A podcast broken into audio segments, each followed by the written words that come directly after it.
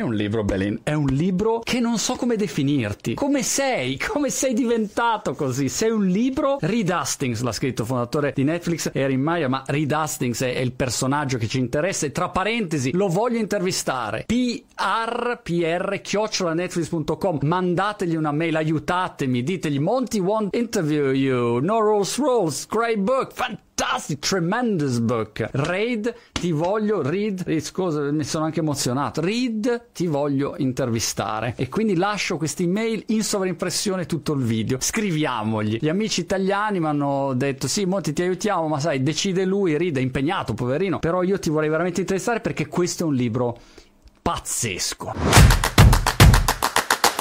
Ciao, sono Big Fish. Sono Ross Pellecchia. Sono Andrea Scanzi. Sono Riccardo Piatti. Mi chiamo Matteo Salvo. E questa è la mia guida per competenze.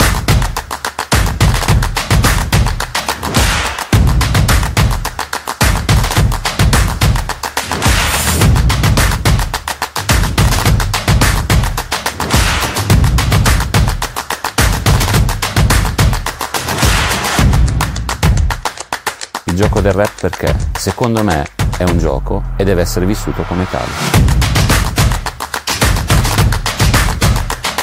La fotografia è un linguaggio.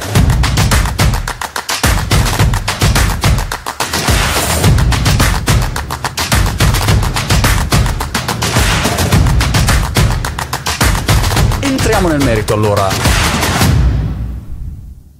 sono segnato alcune cose, peraltro ci ho messo tre anni a scriverlo, però andatevelo a vedere perché vi garantisco, vale il biglietto, non so neanche quanto costi, quanto costi, ah, Belin 20 pound, 20 pound costa, vabbè, se volete risparmiare l'ebook costerà meno, ma 20 pound benissimo investiti, benissimo, cibo per il cervello strepitoso se volete imprendere, intraprendere, manageriare, fantastico, fantastico. La prima cosa che mi ha colpito è Netflix non prevede un limite per le vacanze dei dipendenti. E voi direte, ma come non c'è un limite? Limite. Sì, tu puoi andare in vacanza quanto te pare e piace. Per noi italiani questo concetto è molto pericoloso perché immediatamente la nostra italianità, un po' furbetta, ci porta a dire: Sai cos'è? Va bene, sto 11 mesi in vacanza. Problemi? Beh, l'idea è questa alla base. Se un'azienda oggi che lavora molto in remoto, come tutte le aziende, non è interessata a sapere se lavori 3 ore, 6 ore, 7 ore, 8 ore, 20 ore al giorno, perché tanto gli interessa solo il risultato finale. Non gli interessa se stai 7 ore ora a leggere mail, gli interessa il risultato che porta quella mail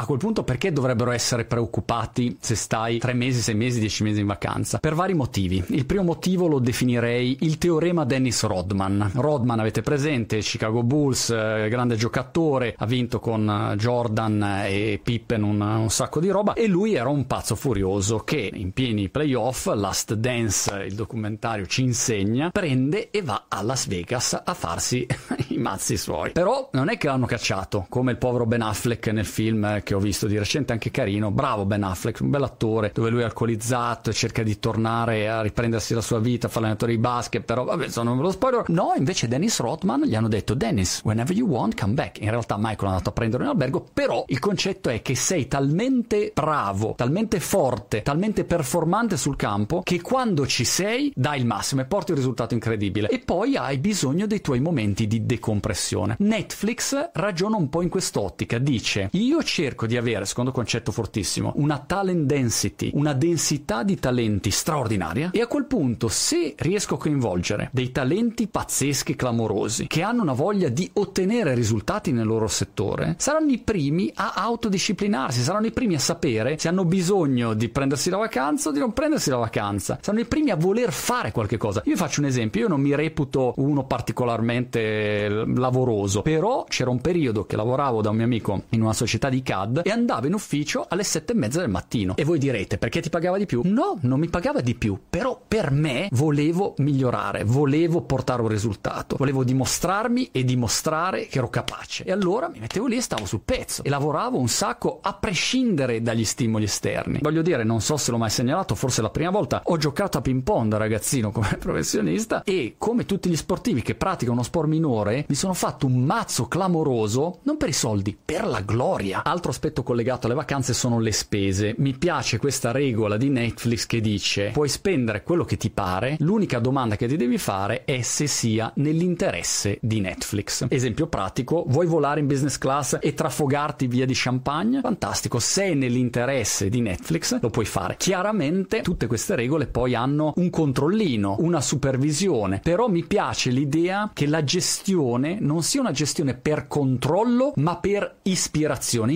inspiration che non è ispirazione, ma è ti ispiro. In questo è molto Steve Jobs, quando diceva noi non prendiamo dei fenomeni per dirgli che cosa devono fare, noi prendiamo dei fenomeni a lavorare con noi perché siano loro a dirci quello che dobbiamo fare. Altro elemento di riflessione del buon Reed Hastings. Intanto ogni tanto vi ricordo, mandategli una mail pr-netflix.com c'è un passaggio in cui parla del CEO, del capo dell'azienda, mettiamola così, già capo non si presta molto alla cultura in Netflix, che deve prendere decisioni e lui dice il mio mese ideale è un mese dove ho preso praticamente zero decisioni, perché le decisioni le devono prendere gli altri. Io sono quello che deve in un qualche modo ispirare e mettere insieme, come un giardiniere, no? L'abbiamo già parlato in passato, questo bel giardino, le piante migliori, il miglior eh, suolo possibile, le migliori condizioni, ma poi le decisioni le prendete voi, non le devo prendere io. E questa idea così difficile per le aziende, più le aziende diventano grosse, più è difficile perché sono piene di processi, di procedure, di burocrazia, di controlli. E invece il paradigma qua è innovation require variation. Che inglese di merda,